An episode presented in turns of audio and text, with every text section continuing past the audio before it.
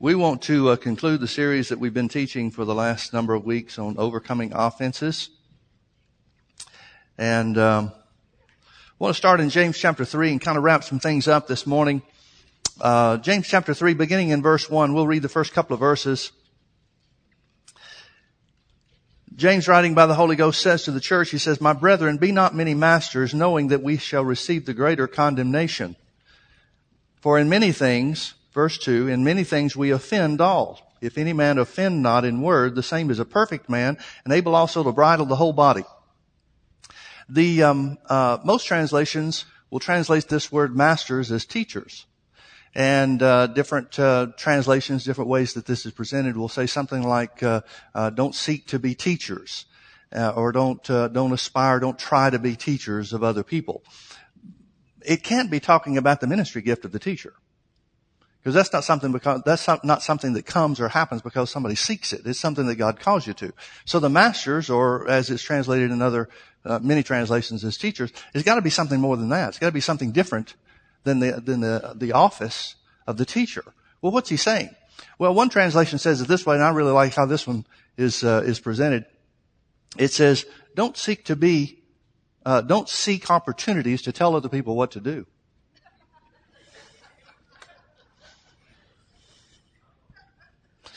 Now folks, I don't have to say another word for the rest of the morning. Just let God deal with you on that.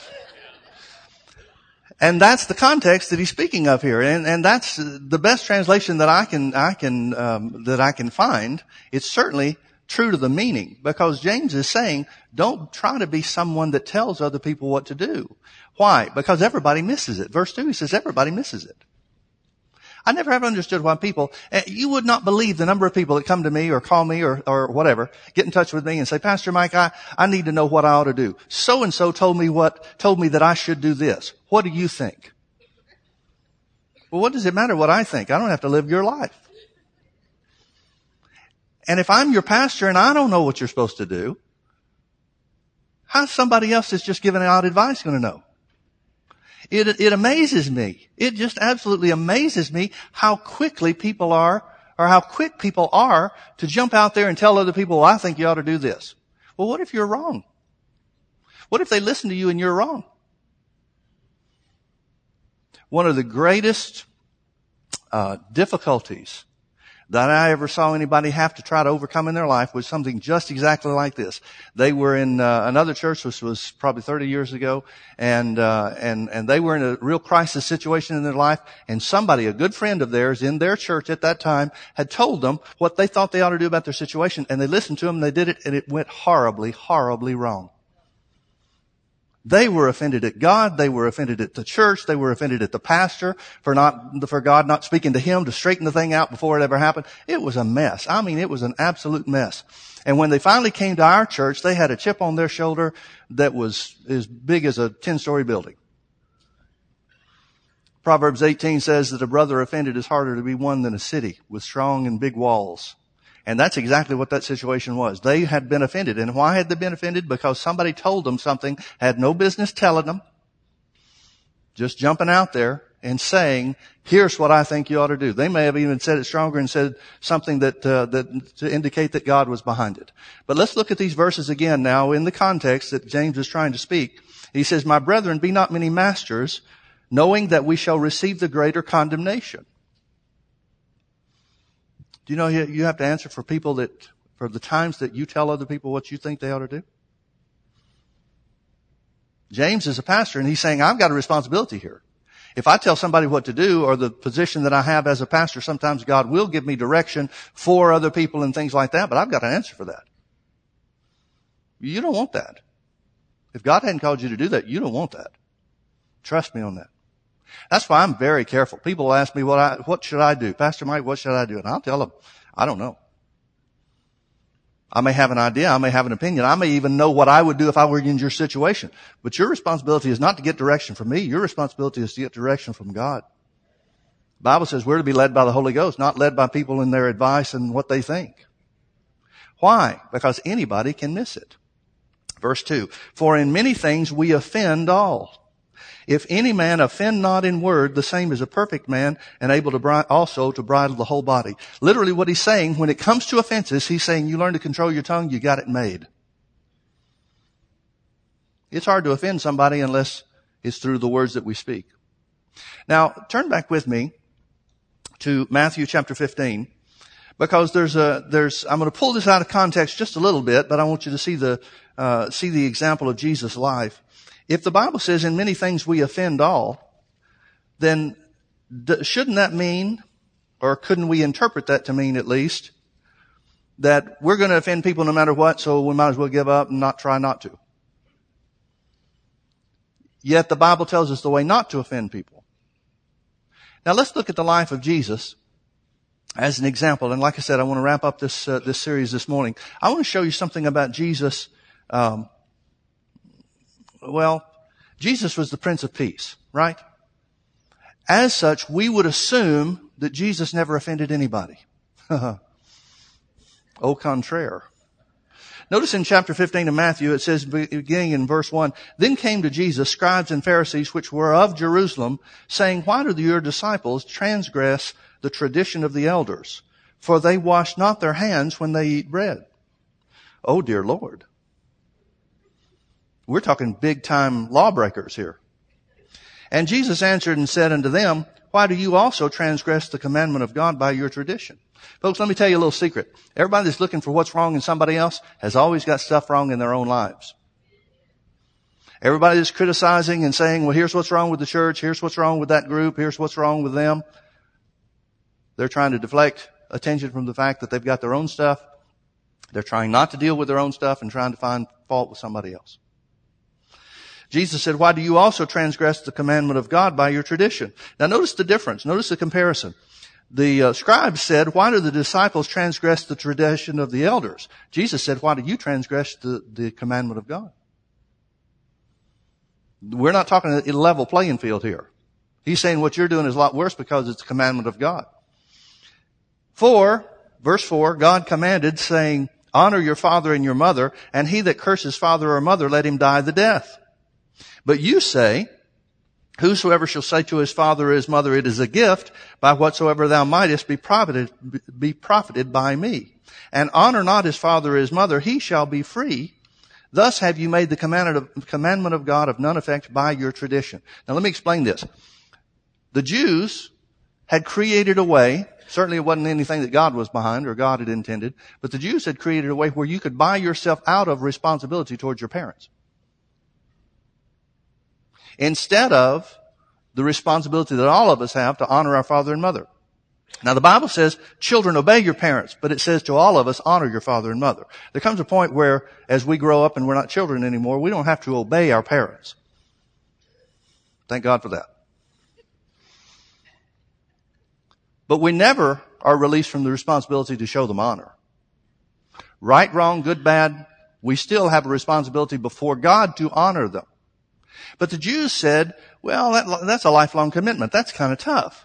So what you can do instead is you can offer them money. You can bring them a gift and say, here, mom, here, dad, this is a gift. I want you to be provided for. Now I have no more responsibility to honor you. Jesus is pointing that out as a transgression of the commandment of God. And he says again in the last part of verse 6, he says, Thus have you made the commandment of God of none effect by your tradition. Now folks, let me tell you something. This is probably the most common thing, the common principle for why Christians fail to realize what the Bible says belongs to them. They make the word of God of none effect by their tradition. The word tradition means precept or it means reasoning. You can think things out contrary to what the Bible says and make the Word of God, which is the most powerful thing in the universe. It's the thing that God used to create the worlds. Everything that is seen was created by the Word of God. It is the single most powerful thing that, that, that can exist. Yet you can make it null and void of power through wrong thinking. And so many people do. Verse 7. You hypocrites. Well did Isaiah prophesy of you, saying, This people draweth nigh unto me with their mouth, and honoreth me with their lips, but their heart is far from me. For in vain they do worship me, teaching for doctrines the commandments of men. For in vain they do worship me.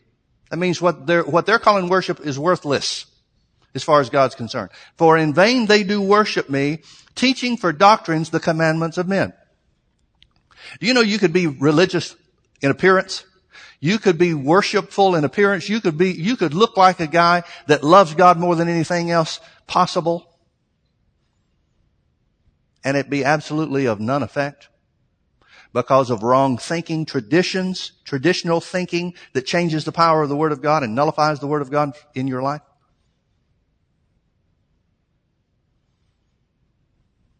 It's not all just about how it looks, is it?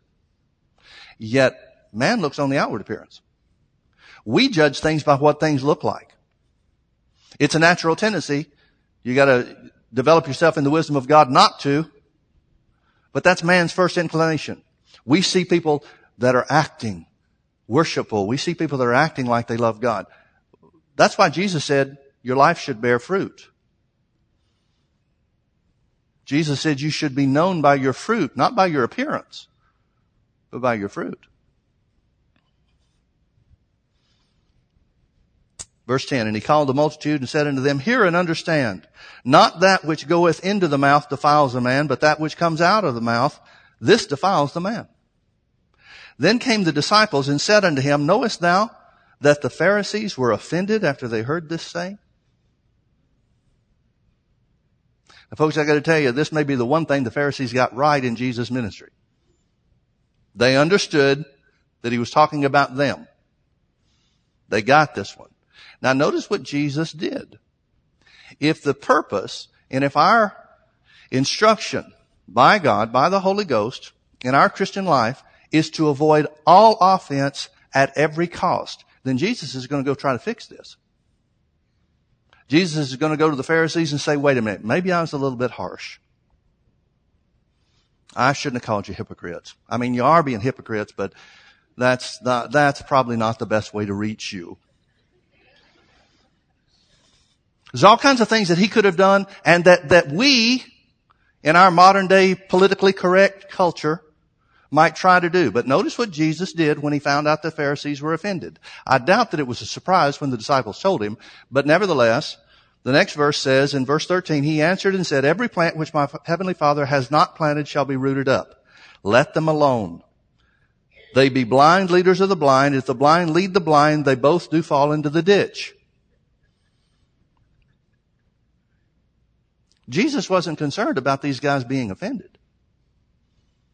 He goes on, Jesus said, or the disciples asked him to, um, to declare unto this, this parable. Tell us what this parable means, in other words.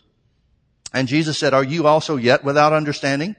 Do not, do not ye yet understand that whatsoever enters into the mouth goes out into the belly and is cast out into the drought? But those things which proceed from the mouth, out of the mouth, come forth from the heart, and they defile the man. For out of the heart proceeds evil thoughts, murders, adulteries, fornications, thefts, false witnesses, blasphemies. These are the things which defile a man, but to eat with unwashed hands defiles not the man. Verse 19 goes back to verse 8, and that has to do with attitudes.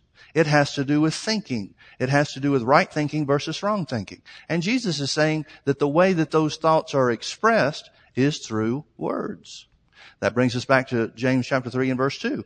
If any man's able to control his tongue, he's a perfect man. You want to keep from offending people? Control your tongue. But here Jesus has offended the Pharisees and doesn't seem to care. So folks, I've got a commandment of the Lord from you. Offend everybody you want to and don't worry about it. We wish that's what it meant, didn't, don't we? But you need to realize something. When it came to Jesus' life and the example that he sets for us, he offends a lot of people. The church has this idea that Jesus kind of tiptoed through the tulips, making sure not to, not to step on anybody's toes. Not so. Jesus stepped on everybody's toes. Mark chapter 3 and John chapter 7 tells us about how he offended his family. His family wound up saying, this guy's crazy. He's gone too far now. They were offended at it. And Jesus says, who is my mother? Who is my father? Who are my brethren? those that keep the word of God that I preach. They were offended at him. Jesus didn't try to fix that. Jesus' disciples, John chapter 6 tells us that Jesus' disciples were offended when he said, except you eat my flesh and drink my blood, you have no part in me. Boy, everybody got upset about that. John chapter 6, about verse 63, 64, somewhere around there, says that from that time forward, his disciples, many of his disciples turned back and walked no more with him. Did Jesus go back and try to get them? Nope. As everybody was leaving, he'd say, wait, wait, wait, wait, wait, we can clear this up. Folks, I want you to understand something. When it came to principle, when it came to the truth of God's Word, Jesus was unmovable and he didn't care what anybody thought about it. Turn over with me to Matthew chapter 7. Matthew chapter 7.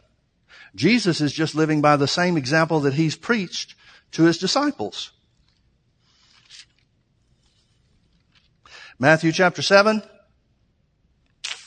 beginning in verse 24. Jesus said, Therefore, whosoever heareth these sayings of mine and doeth them, I will liken him unto a wise man, which built his house upon a rock. And the rain descended, and the floods came, and the winds blew, and beat upon that house, and it fell not, for it was founded upon a rock. And everyone that heareth these sayings of mine and doeth them not shall be likened unto a foolish man, which built his house upon the sand. And the rain descended, and the floods came, and the winds blew, and beat upon that house. Same circumstances, same rain, same wind, same flood. For both people, both types of people. And great was the fall of it, the one that built his house on the sand and great was the fall of it. Verse 28, and it came to pass when Jesus had ended these sayings, the people were astonished at his doctrine. They were astonished at his doctrine, his teaching. They weren't astonished at him. Very seldom does the Bible tell us that people were amazed at Jesus. After a miracle or some kind of big sign or something like that, sometimes that they would be astonished. But more than anything else, the Bible tells us that the people were astonished at Jesus' teaching. Why would they be astonished at his teaching? It would seem to me that if Jesus is teaching on the power of God and then demonstrates the power of God, they're going to be astonished at him. But it says just the other. It says that they were astonished at his doctrine, his teaching. Why? Verse 29. For he taught them as one having authority and not as the scribes. This is a terrible, terrible translation. Notice the word one in there. If you've got a King James, the word one in there is in italics. That means the translators added it trying to help us understand what's being said. The problem is they don't understand what's being said. So they're trying to help us understand what they think. Verse 29 is a lot of translator tradition instead of what the scripture literally says. In the Greek, it literally reads this way, for he taught them as having authority and not as the scribes. What does that mean? The word as means how or the manner to. The word having means to hold. He's teaching them. It says they were astonished at his doctrine for he taught them how to hold authority. How do you hold authority? By being a doer of the word, by building your house on the rock. By building your house on the rock. Turn with me over to, to Mark chapter 4. We looked at this a little bit, but I want to look at it just a little bit more in detail this morning. It's the parable of the sower sowing the word. Now here where it says the, the man that builds his house on the rock in Matthew chapter 7, he has a successful life. He's able to handle the circumstances and the storms of life. Jesus is talking in Mark chapter 4 about the parable of the sower sowing the word into four different types of ground. Here he's talking about instead of successful life as far as the weathering the storms, he's talking about weathering circumstances in life to bring forth fruit. But it's the same example. He's using two different illustrations to get to the same point. And notice we'll start, uh, uh, where do we want to start reading on this? I don't want to read the whole thing for the sake of time. Let's start in verse 13 his explanation. He says, know ye not this parable? And how then will you know all parables? In other words, he's saying this is the key to everything. This isn't just the explanation for this one. This is the explanation for everyone. And the explanation for everyone is he that has ears to hear, let him hear. The, in other words, the attention you give to the word makes the difference in each of these four areas or four types of ground. He's talking about not letting something take your attention away from the Word. That's the key to everything. That's the key to Matthew chapter 7, building your house on the rock. Not to let the storms distract you, but keep yourself fixed and form, uh, focused on the truth of the Word. It's what brings success. That's the key to everything, folks. That's why he said, if you understand the meaning of this parable, you can know them all. Because it all comes back to one thing and one thing only, and that is, it's the word that we keep our eyes on. It's the word we keep our attention fixed on. It's the word that we keep as our focus in life. That's what puts us over. Nothing else can. Verse 14, the sower sows the word. And these are they by the wayside where the word is sown. But when they have heard, Satan comes immediately and takes away the word that was sown in their hearts. Now the only way that Satan can come is through thoughts. So what he's saying is the same thing that we saw with the, the, the Pharisees, how they uh, made the word of God of none effect by their tradition. It's wrong thinking that makes the word of uh, word of God of none effect. It's the it's wrong thinking that nullifies the power of the word. So when you hear the word preached, when the devil's right there on your shoulder saying, "Oh, that can't work," that can't be true. If you accept what he's saying, then the word of God, which has the power to deliver you in each and every situation, won't work for you. That's the wayside type of people. Verse 16. And these are they likewise which are sown on stony ground, who, when they have heard the word, immediately receive it with gladness. And they have no root, literally, no moisture in themselves, no depth of earth. And so endure but for a time. Afterward, when affliction or persecution arises for the word's sake, immediately they are offended. In other words, he's saying, here's part of the storms of life. Affliction and persecution. Affliction and persecution are designed for one and only one thing, and that is to get you distracted from the truth of the word, to get you to stop doing what the word says and do something else as a replacement. Because that'll bring failure, and that's what the devil's after. He's after you being a failure in life. Verse 7, uh, verse 18. And these are they which are sown among thorns, such as hear the word. And the cares of this world and the deceitfulness of riches and the lust of other things entering in choke the word and it becomes unfruitful. So what's he saying? He's saying here are more storms of life. Cares of this world, deceitfulness of riches and lust of other things. But wait a minute. I thought some of those things are good. I mean, it's good that we've got a thing called a building to meet in. It's good that we've got a TV broadcast, a thing called a TV broadcast so we can reach more people. Those are things, those, those are things, those are good. What's wrong about the cares of the world? And uh, everybody's got cares of the world. Everybody's got to pay the bills and take care of the things that are going on. What's wrong with that stuff? The, the problem with it is if we get so focused on those things that it distracts us from being doers of the word. He's not saying there's wrong with any of those things. God knows that you have cares in your life. He knows things that, that there are things that you're responsible for and things you have to take care of. Taking care of your family is a good thing. It's a care of this world. It's a good thing. You're supposed to do that, but you're not supposed to get your eyes so fixed on earning money for uh, to provide for your family that you forget to keep your attention focused on the Word. Why? Because the Word will help you earn money. God wants you to have all the things of the life that, that to enjoy. The Bible says, but not at the expense of our attending to the Word. Finally, verse 20. These are they which are sown on good ground, such as hear the word and receive it, and bring forth fruit, some thirtyfold, some sixty, and some a hundred. Who brings forth the fruit? The people that bring forth the fruit are the ones that build their house on the rock, the people that stand through the storms of life. They're the ones that are able to not be distracted when affliction, persecution, cares of this world, deceitfulness of riches, and lust of other things come in against them. Those are the storms of life that he's talking about in Matthew chapter 7. Now let me give you an example of this. Turn with me over to Luke chapter 22. Luke chapter 22.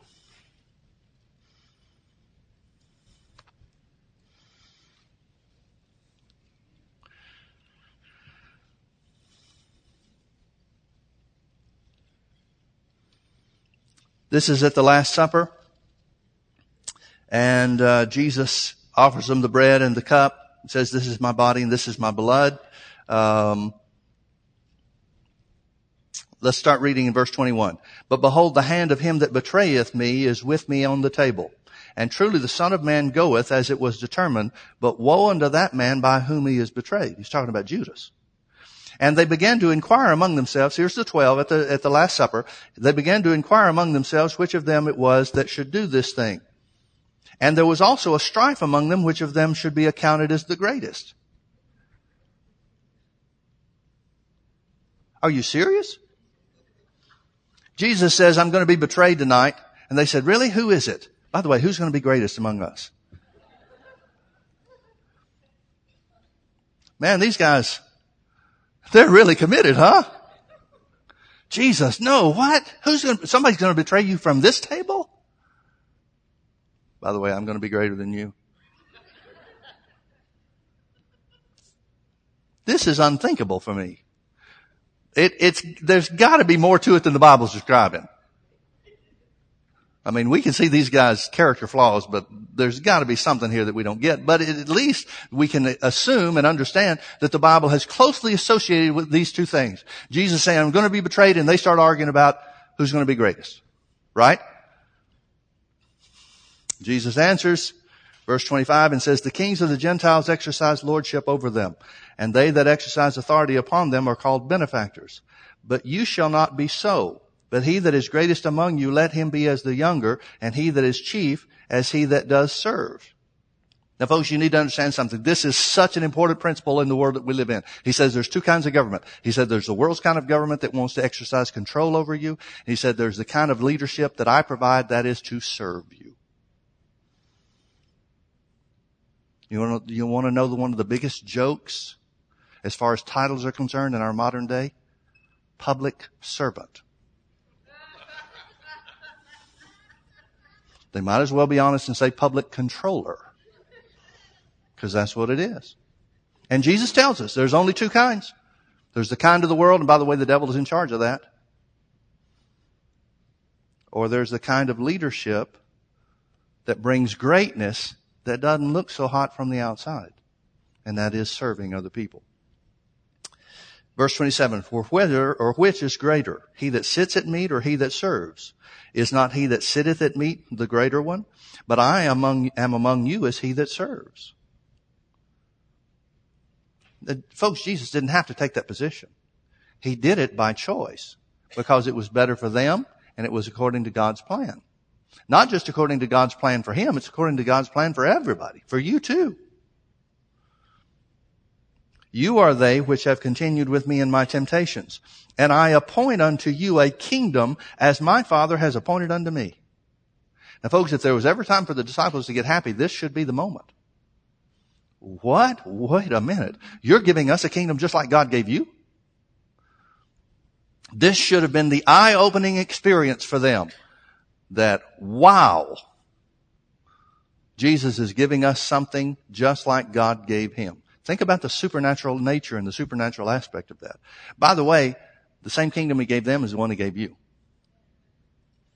He's not saying I'm giving you special places as an apostle so you'll do stuff nobody else did. That's not what he's saying. They do have a place as far as being the first upon which the church was founded, the, the foundation of the apostles and prophets that the church was built on. But they didn't have a different kingdom you. You've got just as supernatural a kingdom as they were given that you may eat and drink, verse 30, that you may eat and drink at my table in my kingdom and sit on thrones judging the twelve tribes of Israel. And the Lord said, Simon, Simon, behold, Satan has desired to have you that he may sift you as wheat.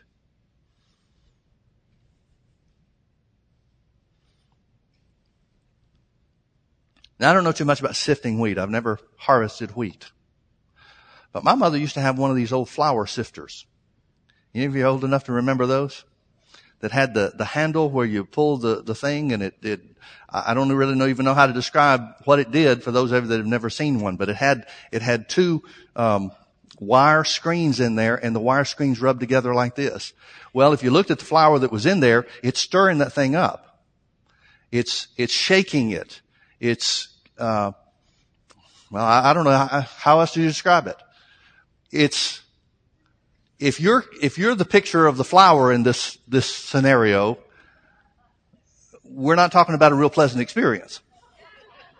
Because you're being grated, you're being rubbed, you're being shaken together, you're being, you know, stirred up. And this is what Jesus says is the example of Satan's demand. The word desired is demand. Now, some people read this and even some translations pointed out or, or, or relay this as if Satan is going to God saying, can I have Peter please?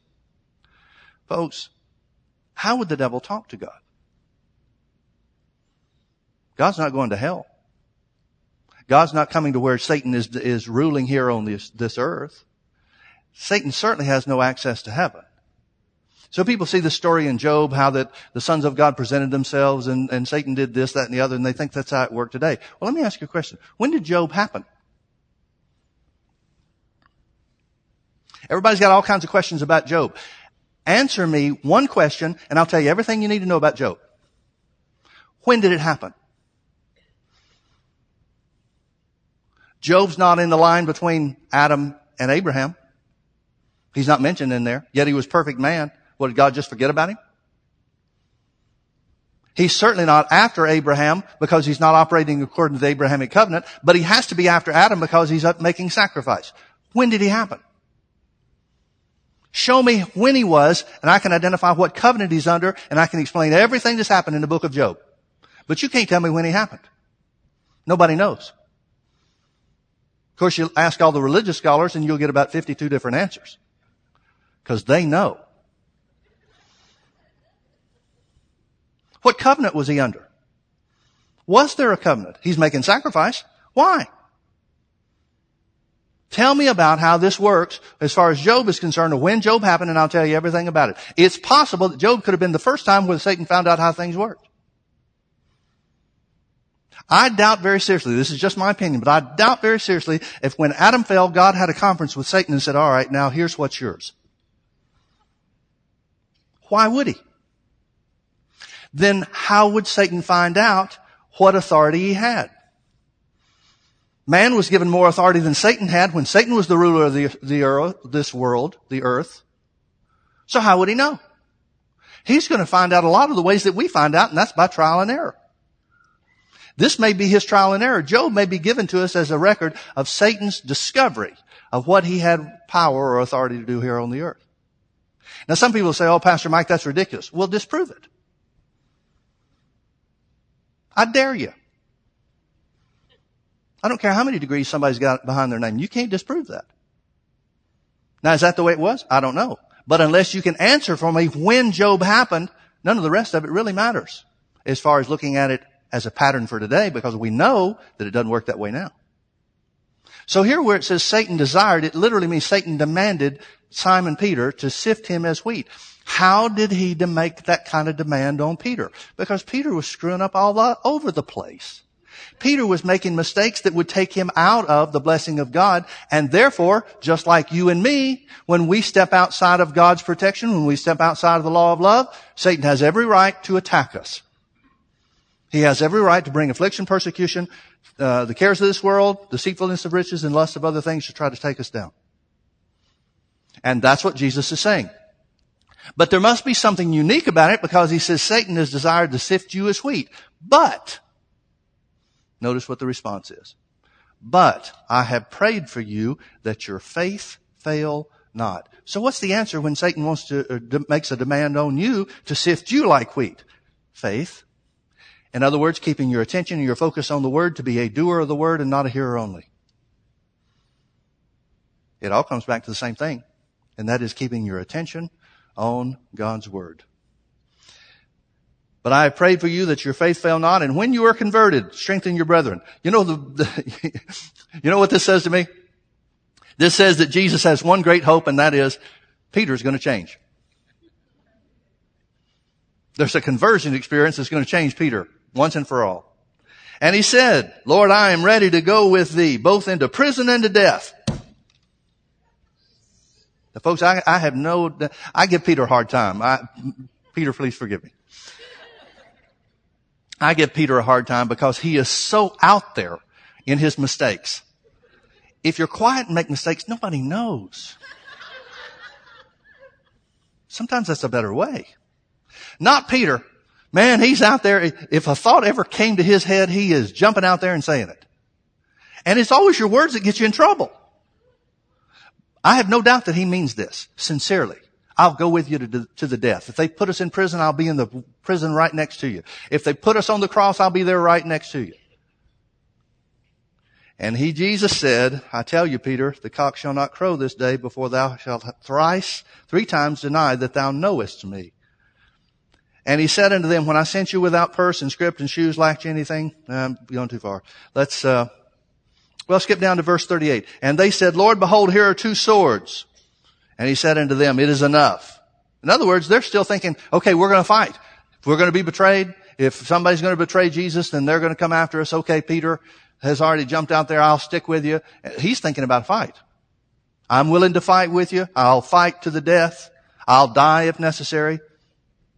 And then they go to the, to the Mount of Olives and they start to pray. Let's skip down a little bit.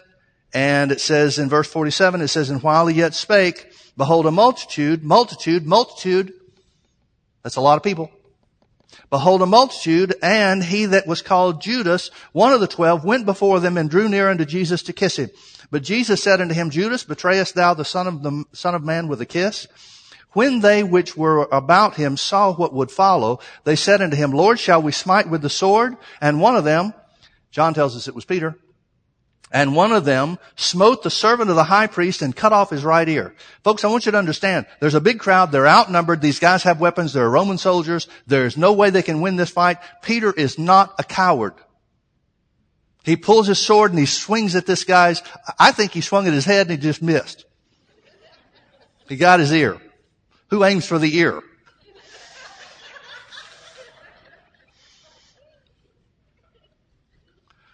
Peter can't do anything right. He's not a coward. I want you to get this. He's not some coward. Now we're going to see him deny the Lord in just a moment. But he's not some coward. He's not some guy that made this promise and now he's not going to keep it no matter what. He really meant it. He's that committed to the Lord. He's willing to fight and throws the first punch, so to speak. Swings the first sword.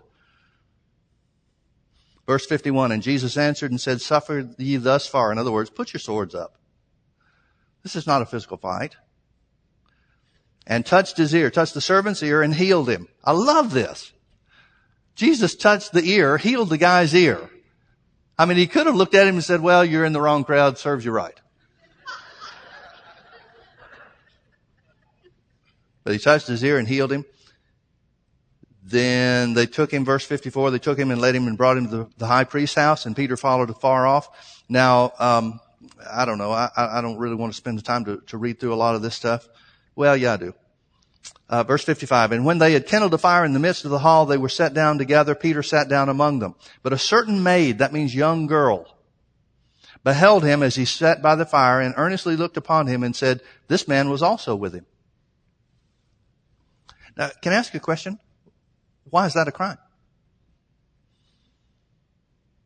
They're going to trump up charges against Jesus that he blasphemed and said that he destroyed the temple and all this other kind of stuff that none of it was wound up being true in the way they presented it at least.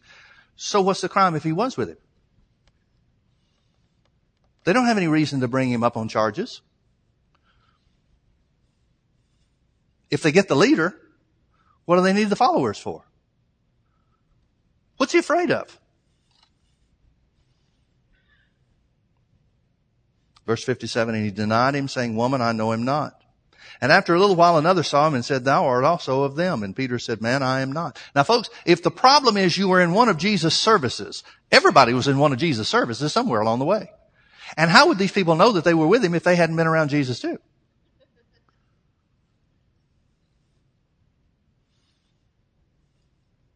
Jesus was that kind of famous. Everybody has been in and out of his ministry or his services or his preaching and teaching in some way or another as Jesus traveled around. Jesus has been in Jerusalem for almost three years, up to this point, almost three years off and on. And every time he goes to Jerusalem, he does great miracles. Everybody knows about it. Everybody's talking about it. What's the big deal? Why couldn't Peter said, yeah, I saw you there too?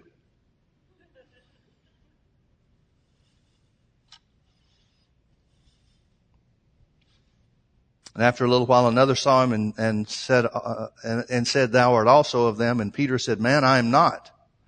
And about the space of one hour after another confidently affirmed, saying, of a truth, this fellow also was with him, for he is a Galilean. And Peter said, man, I know not what thou sayest. And immediately while he yet spake, the cock crew.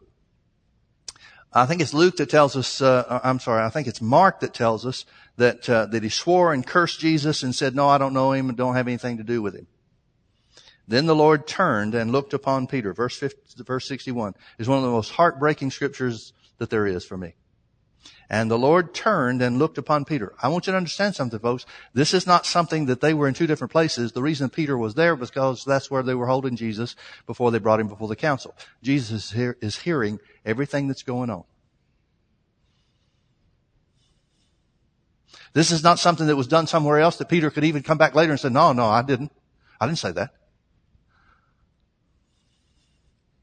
And the Lord turned and looked upon Peter. And Peter remembered the word of the Lord, how he had said unto him, Before the cock crow, thou shalt deny me three times. And Peter went out and wept bitterly. Here's what I want you to get about Peter. When it comes to being a doer of the word, when it comes to building your house on the rock, it wasn't the armies that came out after Jesus that scared him. It was the little girl and two other people. We sometimes think that if we can handle the big things, we can handle all of it. But very often it's the little things that offend us and trip us up. Now, if Jesus offended people, and it shows us the example of how things worked in Jesus' ministry, and Peter's a good example of how, how uh, we should guard against offenses and, and so forth, and the things that we need to stand against and, and, and, prevail, uh, and uh, resist as far as the, the cares of this world and so forth are concerned. How did Jesus earn the title Prince of Peace. Turn with me to Matthew chapter 17.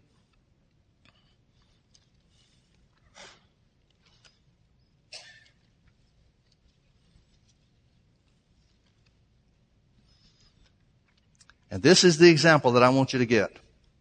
When it came to principle, when it came to the truth of the word, Jesus stuck to the truth and it didn't matter to him who was offended and he didn't try to compromise. And folks, please, please, please understand this compromising the truth of the word, compromising the principles that we know to be true from the word never help. If you try to appease somebody, if somebody says that you're one of these faith nuts or whatever, uh, part of a cult or whatever, you try to appease that, you try to reason with them, it's not going to do anything but ruin your own testimony. I've seen so many pastors that try to keep people from leaving their church and they wind up losing more because then the people that were going to stay see that the, the guy doesn't have a backbone, so they leave too.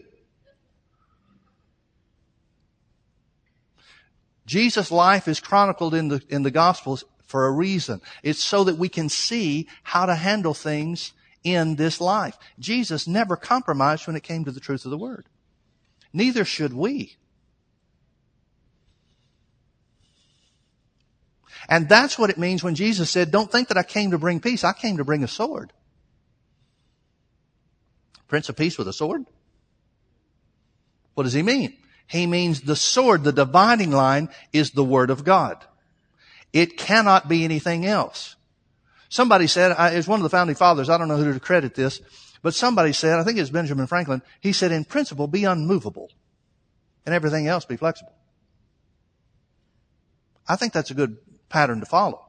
The principle for me is the Word of God. I don't care who thinks the Word of God isn't true or some part of it isn't true if the Bible says it is true. Period. And I'm not going to back up an inch. If everybody leaves, I'm still going to preach the truth. Now I'm trusting God that if everybody leaves, God will replace them. I mean, the truth should bring people that are interested in the truth, shouldn't it? I think that's why you're here. we laugh about this, folks, but truly, I mean this honestly. I know you're not here because of my personality. Who would be? But it's the truth. It's the Word of God that's true. It's the Word of God that we build our house on, uh, build our lives on. It's the rock of God's Word. Paul even said this. Paul in Romans chapter 9, uh, oh, it's the last five or six verses of the chapter. He talks about Isaiah's prophecy where he said, behold, I lay in Zion a stumbling stone, a rock of offense. Israel stumbled over Jesus. Why? Because they wanted to do it according to their traditions. But when it came to the truth of the word, and Jesus was the word made flesh, that was the uncompromised, uncompromising position. The word of God has to be true in your life or else you're going to fall when the storms of life come. And that's why so many Christians fall. So many Christians make it just by the mercy of God, not because they put any of the word into practice in their life, just because God bailed them out at the end anyway. As a good, loving Heavenly Father trying to take care of baby children, spiritual babies. But the word will make you a champion in everything. It'll make you victorious no matter what the situation is. Okay, Matthew 17. Did you find it yet? Let's start reading in verse 24. And when they were come to Capernaum, they that received tribute money, that means tax money. Every time you came to the temple, you had to pay a, a, a small tax. That's what it's talking about here. They that received tribute money came to Peter and said, does not your master pay tribute?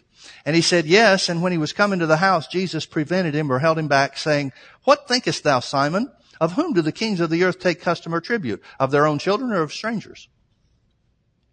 Peter said unto him, of strangers. Then Jesus said, then are the children free? In other words, he's saying, we don't owe the tax. Thanks a lot, Peter. I wish you'd learn to keep your mouth shut. We don't owe this tax. That's what he's proving. He's proving we are not liable for these tax, this tax. We don't owe it. We're Jews. The temple was made for us. We don't owe the tax. But you said that we pay the tax. So what does Jesus do? Does he exercise his rights and say, well, I don't care what you said, we're not paying it because we don't owe it? Verse 27. Notwithstanding, lest we should offend them. Go thou to the sea and cast a hook and take up the fish that first cometh up. If first comes up, that must mean there's others that are going to come up. Cast a hook and take up the fish that first cometh up. And when thou hast opened his mouth, thou shalt find a piece of money. That take and give unto them for, the, for me and thee. Folks, I gotta show, I gotta tell you something. The principle here is very simple. You serve God and He'll help pay your taxes. Believe it or not. It's up to you. But here's the point that I want you to see. The point that I want you to see is when it came to the principle of the word, when it came to the truth of the word, Jesus was absolutely unmovable. When it came to lifestyle, he was flexible. Chapter 18. Verse 1. At the same time came the disciples unto Jesus saying, Who is the greatest in the kingdom of heaven? Come on, guys. Seriously? I guess it shows that their disciples were real people, doesn't it? Jesus called a little child unto him and set him in the midst of them and said, Verily I say unto you, except you be converted and become as little children, you shall not enter into the kingdom of heaven. Whosoever therefore shall humble himself as this little child, the same is the greatest in the kingdom of heaven. Now there's a lot of things we could talk about characteristics of children and what is Jesus talking about, but the fact that he identifies humility is the, the outstanding characteristic here of the child that he's talking about to come unto God. He says you've got to humble yourself. In other words, you don't get it your way. You accept the things the way God has set them up. Folks, humility is the receiving attitude. To stand and say, Father, your word says that healing is mine, therefore I receive it, is not arrogance, it's humility. Arrogance is to say the very idea that those faith people think you can just demand healing. That's arrogance. That's pride. What the Bible calls humility is a willingness to take it the way God said it was. And the Bible says that Jesus took your infirmities and bore your sicknesses, and with his stripes you're healed. Now, no matter what you think about that, that's true. If you want it to be real in your life, then you have to humble yourself and say, you know, Father, I can't do this on my own, so I just accept your word as true. That's humility.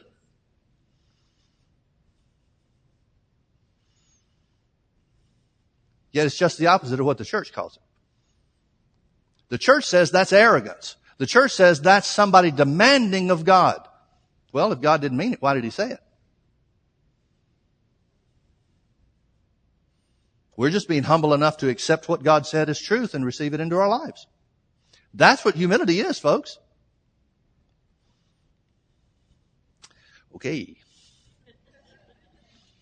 Whosoever therefore, verse 4, whosoever therefore shall humble himself as this little child, the same is the greatest in the kingdom of heaven, and whoso shall receive one such little child in my name receiveth me. But, verse 6, but whoso shall offend one of these little ones which believe in me, it were better for him that a millstone were hanged about his neck and that he were drowned in the depth of the sea.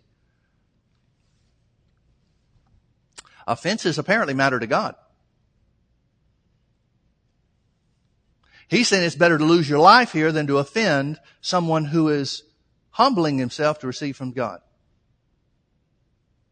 In other words, he's saying, if you do or say something in your life is a matter of your lifestyle. He's not talking about principle of the word. That, that's fixed and set. That's what we build our house, or uh, build the house on the rock on. That's the example of building our life upon the rock of God's word. So he's not talking about that. So what is he talking about? He's talking about lifestyle. He's saying if you in any way live a lifestyle that causes an offense to someone that is believing me, if it hurts them spiritually in their innocence, it would be better for you that your life was cut off. Now folks, that sounds like a pretty serious consequence to me.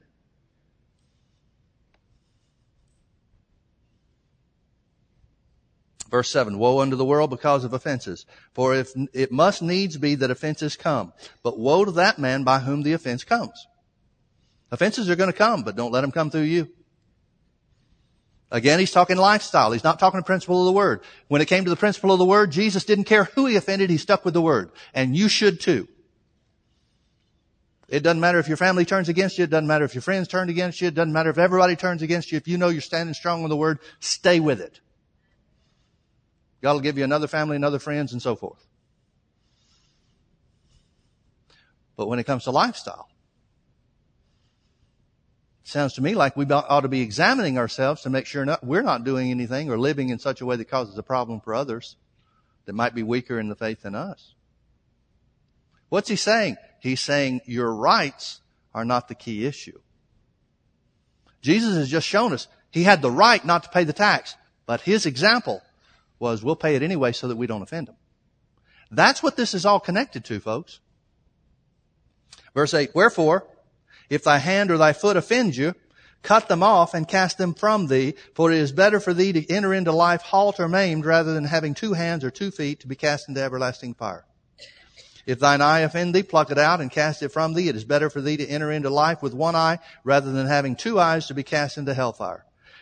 Take heed that you despise not one of these little ones. For I say unto you that in heaven their angels do also behold the face of my Father which is in heaven. For the Son of Man is come to save that which is lost. Now the rest of the 18th chapter is about the same thing. It's about forgiveness. It's about operating or living a lifestyle that does not cause offense. Everything about the 18th chapter is how to not offend.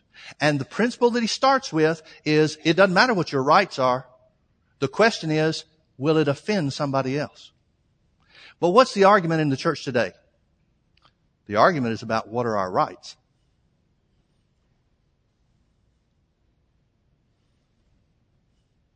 What do people want to do? People want to try to find how close to the edge of sin I can get and still be okay. Is it okay if I smoke? Is it okay if I drink? Is it okay if I get tattoos? Is it okay if I live a lifestyle, a homosexual lifestyle? It, it, won't God still love me? The question isn't, is this stuff okay? The Bible's pretty clear on some of those things. On other things, it's very clear that you have a right to. But the question is, what impact is it going to have on other people?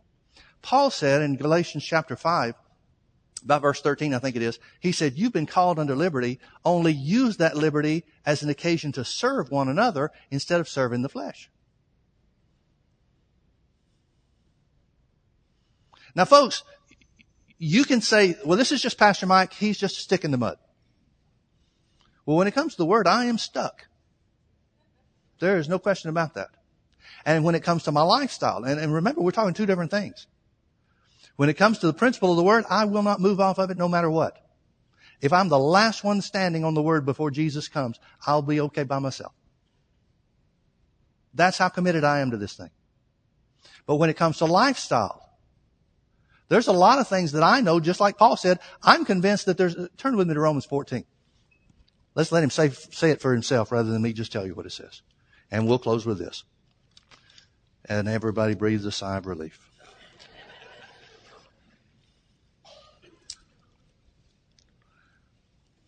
Let's start in verse 13.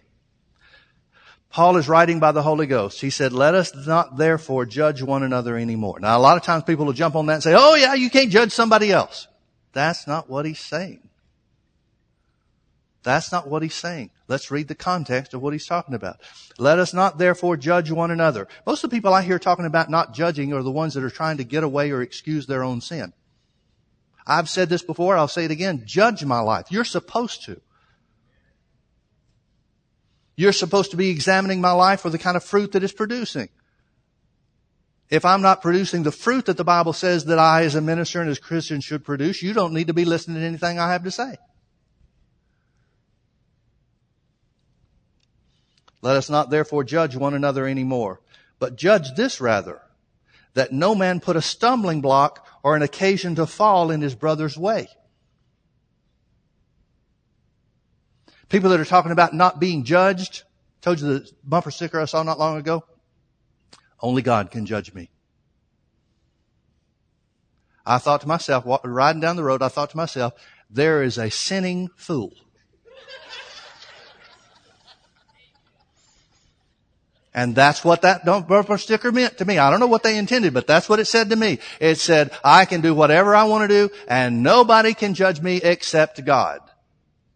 That's not what the Bible is talking about. The Bible says that shouldn't be our attitude. It shouldn't be about rights. Shouldn't be about what can I do. The Bible says what we ought to judge is how is what I do going to affect the other guy? Is it going to offend one of these little ones that believe in me, that believe in Jesus? Is my lifestyle, is any behavior of mine going to create a problem for somebody else that may not know as much about God as I know, that may not know I have a right to do what I'm doing? That's the context that Paul is talking about. Let us therefore, let us not therefore judge one another anymore, but judge this rather, that no man put a stumbling block or an occasion to fall in his brother's way. If everybody lived according to that principle, we wouldn't have to judge whether somebody else is doing right or wrong. Because we would be making sure that we stayed so far away from things that could have caused an offense, it wouldn't be an issue. The church would live, be living a clean life.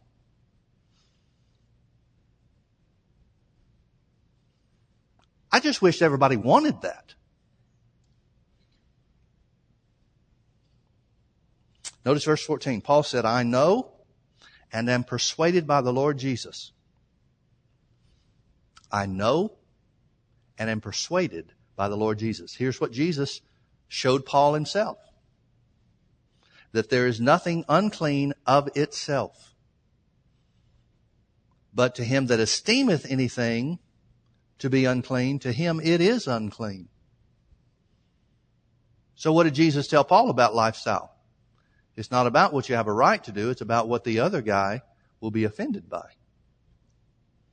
But if your brother be grieved with meat, with meat, verse 15, you remember the deal in Paul's day was uh, eating meat offered to idols? He said, but if your brother be grieved with your meat, with the meat that you eat, that were offered, that was offered unto idols, in other words. Now walkest thou not charitably. Charitably means in love. Then you're not walking in love. In other words, if you're doing something that causes an offense and a, and a spiritual hindrance to somebody else, you're not walking in love. Yeah, but I've got a right to do it. So did Paul. But Paul said that love is not determined by your rights, it's determined by the effect that it has on other people. The effect that your behavior and your lifestyle has on other people.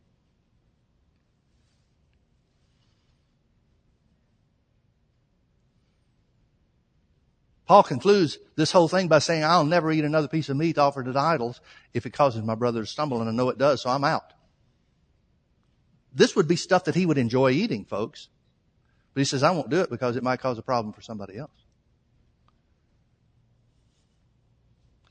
Verse 16, let not then your good be evil spoken of. For the kingdom of God is not meat and drink, but righteousness and peace and joy in the Holy Ghost. For he that in these things serveth, serveth Christ is acceptable unto God and approved of men. You want to be acceptable unto God? Then live a lifestyle that won't offend somebody else. That's what he's saying. He's saying you're going to be judged by your walking in love, not to the point where you just know, all right, I did this, somebody did me wrong, so I forgave them. That's not the only part of walking in love. Part of walking in love is to live in such a way that you know nothing you're doing is causing an offense to somebody else. Do you know the difference? Stop and consider this. Do you know the difference that it would make to the world if the church just started living a clean life, separate and apart from the world so that the world could see a difference in us? No, they talk about us. The world will talk about us. But they're doing that now. So what do we got to lose? They'd say, oh, those stick in the muds, they never have any fun. Folks, you can't have more fun than the power of the God on you. You can't have more fun than the presence of God in your life. I feel sorry for people that have never experienced that because they have no idea what they're missing. But you can't get anything better than that. Smith Wigglesworth used to say, I'd rather have the power of the Holy Ghost on me for 30 seconds than own the world with a fence around it.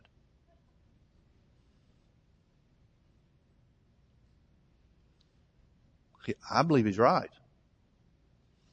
I'd rather have that than anything the world has to offer. But I'm going to jeopardize my standing with God. I'm going to jeopardize my opportunity to have an influence on people by doing something that I might have a right to do, knowing that it offends them. Not me.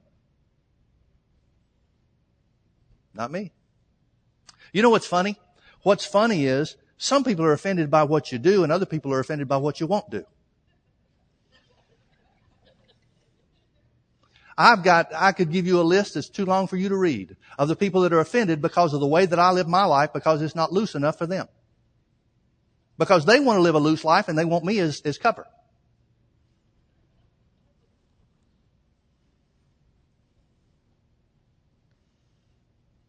I've had my son in the last several years. I've had my son come to me and say, Dad, there's nothing wrong with drinking. I can tell you a lot of people in our church that drink. But thank you for that, by the way.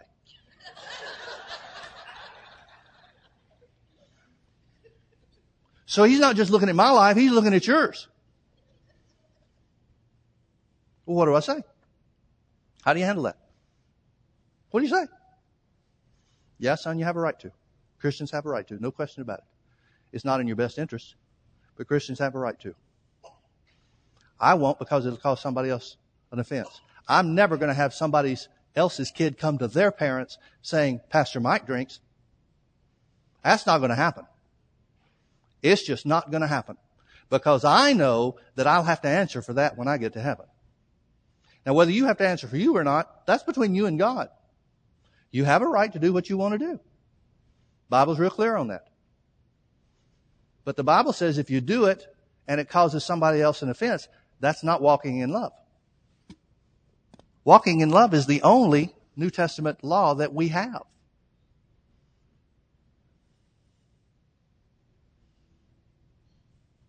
We're talking about overcoming offenses, folks. We're talking about overcoming offenses, things that we've been offended by. We're talking about overcoming offenses, things that will cause an offense in other people's lives. This microphone is stuck all the way outside of my head, isn't it? I can just tell this thing is moving all over the place. The tape has come undone and now it's all over.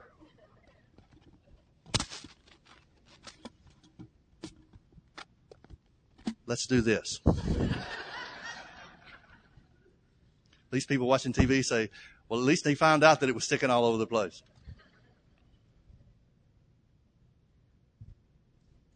Folks, what's going to be worth more when the end of our life comes?